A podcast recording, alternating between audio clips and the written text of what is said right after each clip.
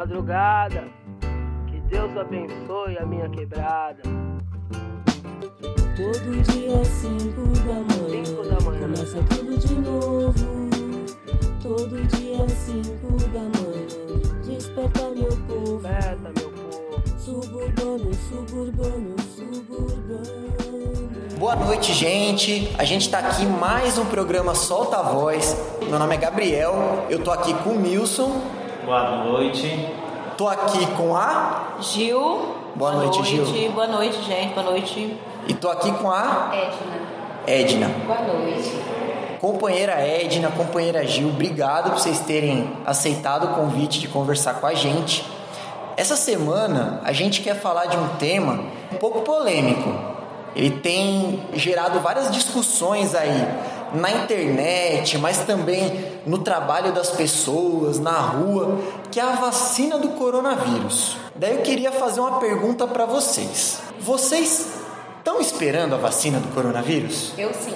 Sim, a gente está esperando, mas eu não tomaria, porque eu acho que seria uma experiência, tipo cobaia, usar gente de cobaia, e eu não tomaria. Mas você não tomaria por uma opinião sua ou porque teve essa polêmica entre o Dória e o Bolsonaro, que o Bolsonaro quis proibir, falando que a vacina é da China, não foi isso? Não, eu não tomaria... Opinião minha, né? Porque o que o Bolsonaro fala pra mim... Não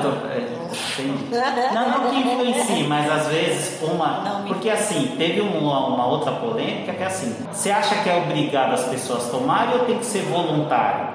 Mesmo sabendo se a pessoa pode estar contaminada e contaminando outra pessoa depois não tomando a vacina. Você acha que tem que ser voluntário ou tem que ser obrigado? Eu acho que tem que ser obrigado. Não, eu acho. Igual a da gripe. A mesma coisa da H1N1, né? Pega o pessoal de risco, né? Pega as crianças, os idosos, vacina primeiro. Mas mesmo se fosse para teste, eu concordo sim, porque todas as vacinas passaram por testes em algum momento. Nenhuma já chegou com uma eficácia, assim, sem passar por estudo em pessoas. Então eu participaria de um estudo tranquilamente, tomaria tranquilamente. Eu acho assim que não tomaria obrigatoriamente, tem que ser voluntário, né? Mas eu não tomaria não, essa vacina da gripe. Deixa eu fazer uma pergunta pra vocês. Na opinião de vocês, vocês acham que o jornal, o rádio, né, a televisão, eles estão informando as pessoas adequadamente sobre quantas vacinas estão sendo produzidas, quais testes são feitos, como elas são estudadas? Vocês acham que o jornal está fazendo isso adequadamente? Não chega com clareza, não. O que chegou para vocês com relação a essa vacina?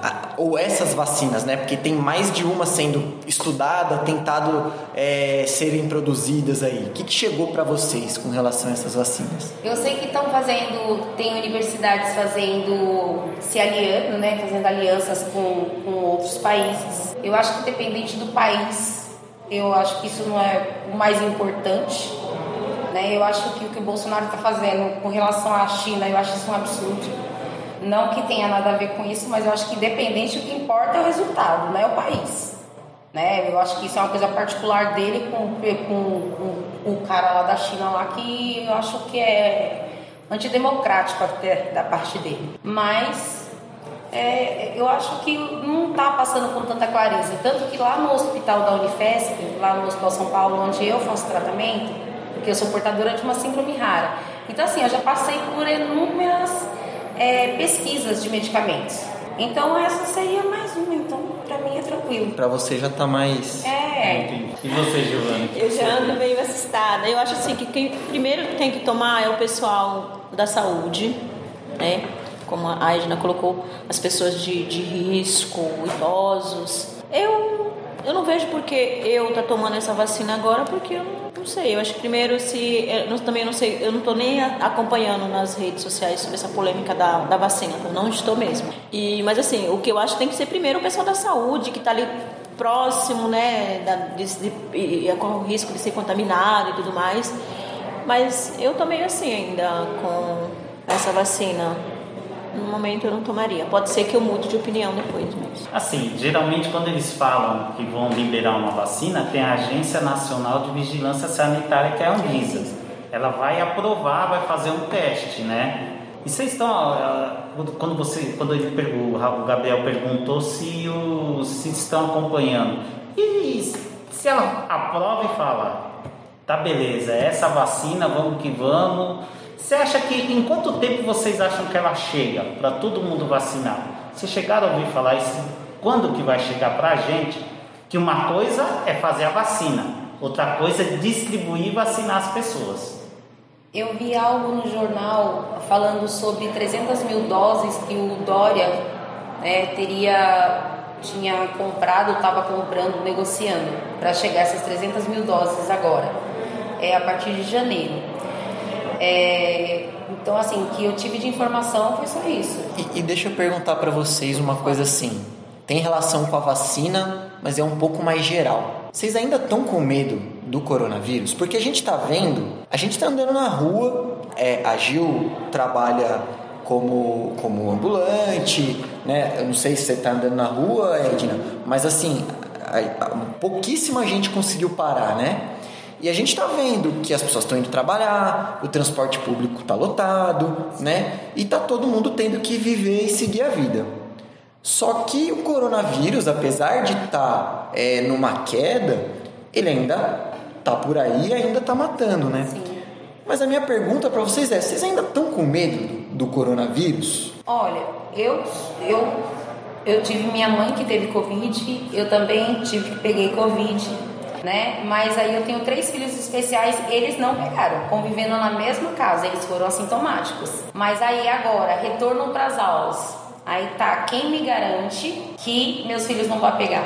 Entendeu? Uhum. Então assim, por isso eu sou super a favor, primeiro a vacina, depois volta às aulas. Entendi. Porque no meu caso eu tô imunizada, né? Você disse que só pega uma vez, mas já tem estudos falando que não, que pega de novo sim. Já teve 5 casos que eu vi. Né? Não aqui no Brasil, raro. É uma doença, acontece. Como é uma doença pouco conhecida, sim. A gente ainda não sabe se imuniza, se pode pegar mais de uma vez, né? Sim. Tem as sequelas, né? Sim. Também a gente não conhece todas as sequelas. Sim. Mas a minha mãe, o meu caso da minha mãe, eu sinto muita tosse ainda.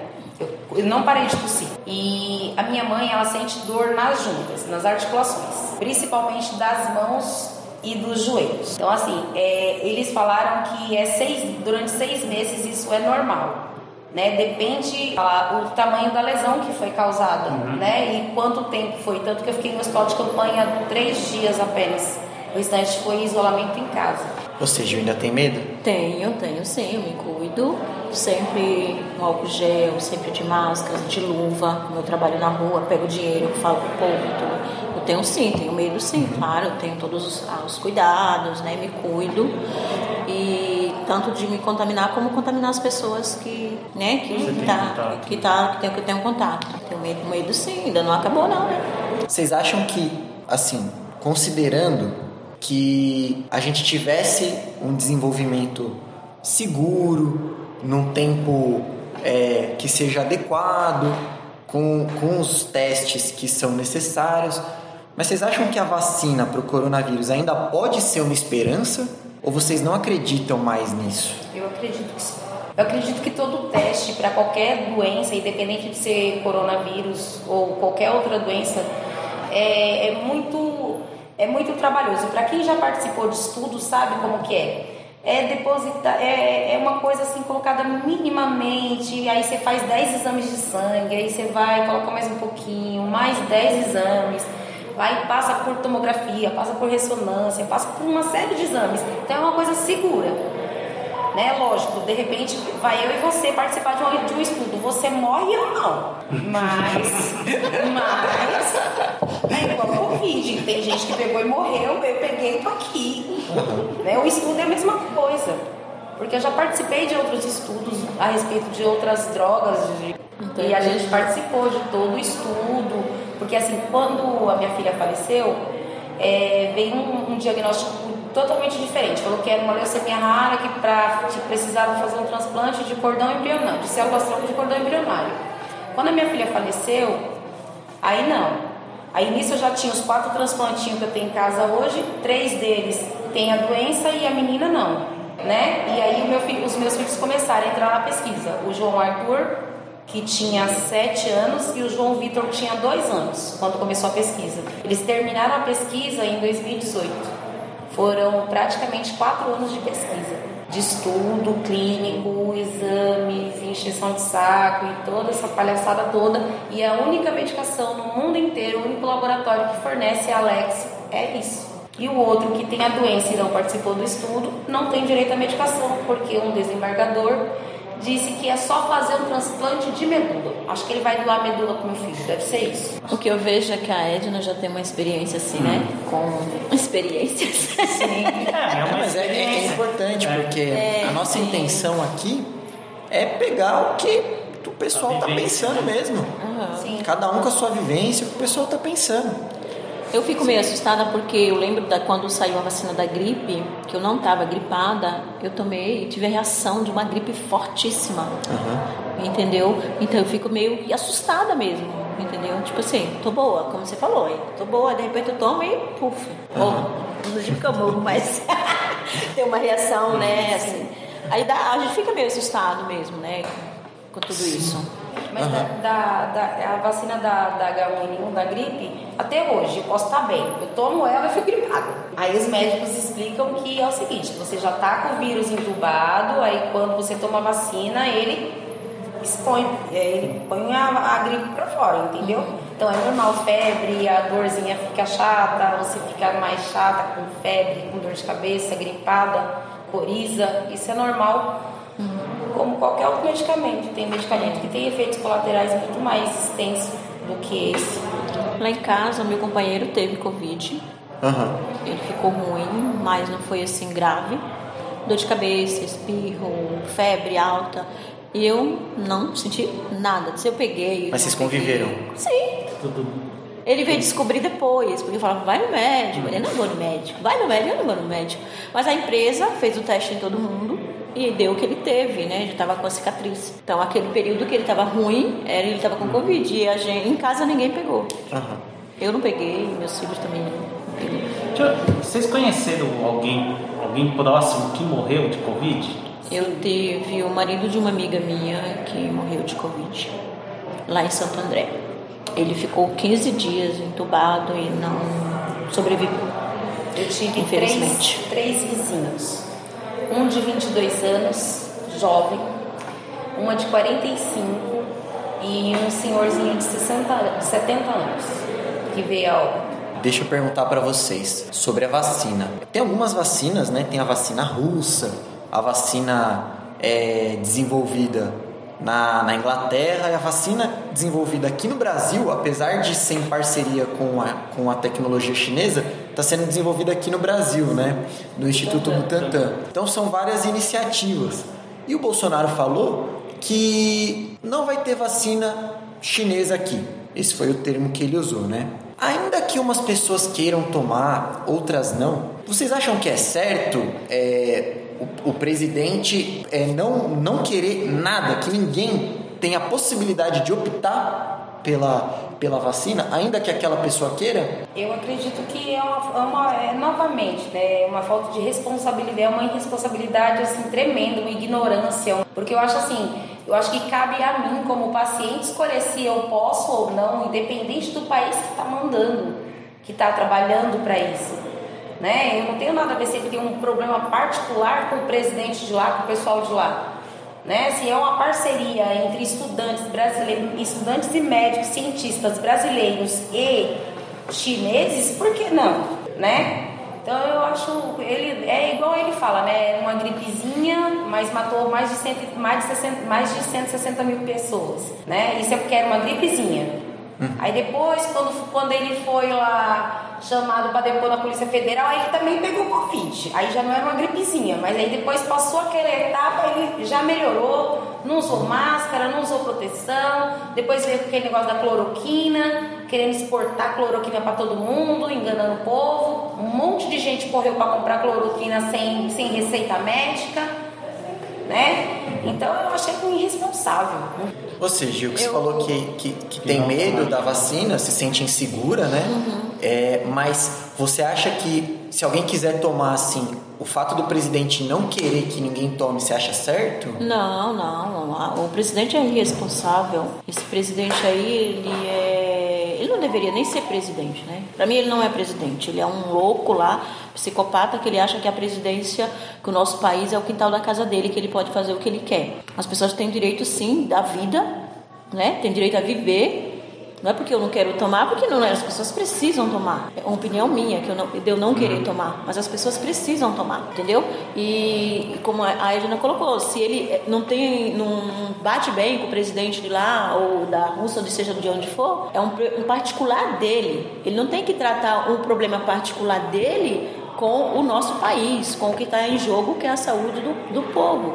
O que ele quer mesmo é que o povo morra.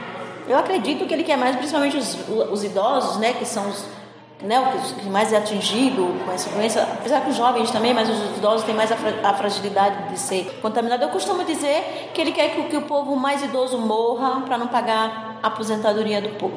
Eu costumo dizer que é isso. Já não queriam, né? Já não queria mesmo, já queria acabar com essa reforma, então os velhinhos morrendo vai sobrar mais dinheiro.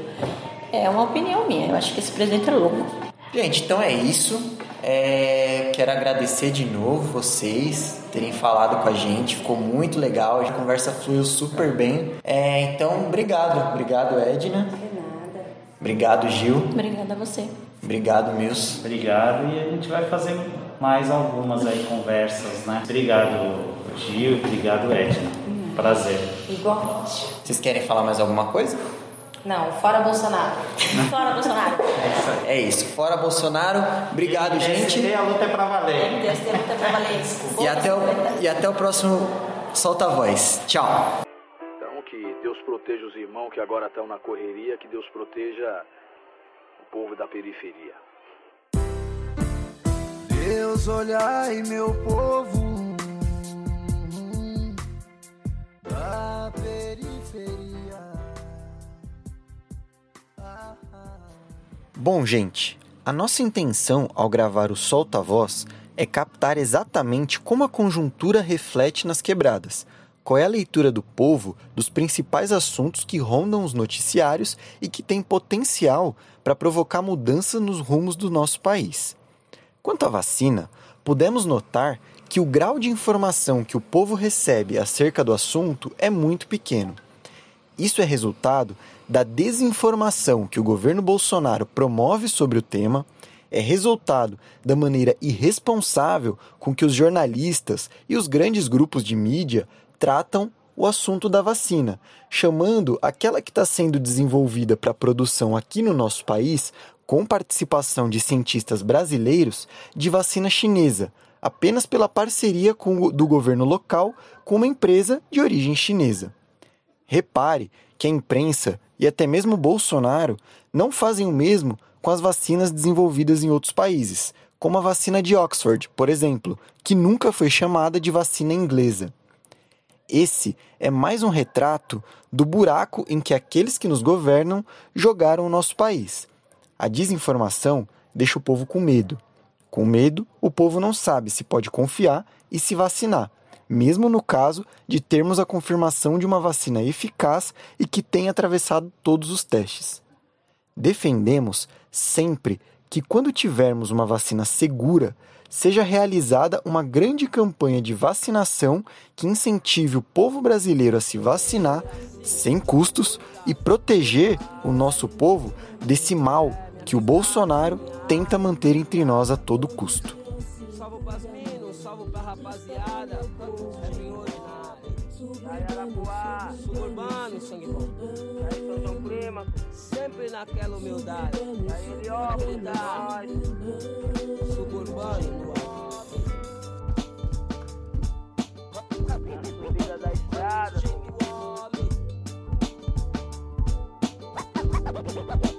Sujeito homem.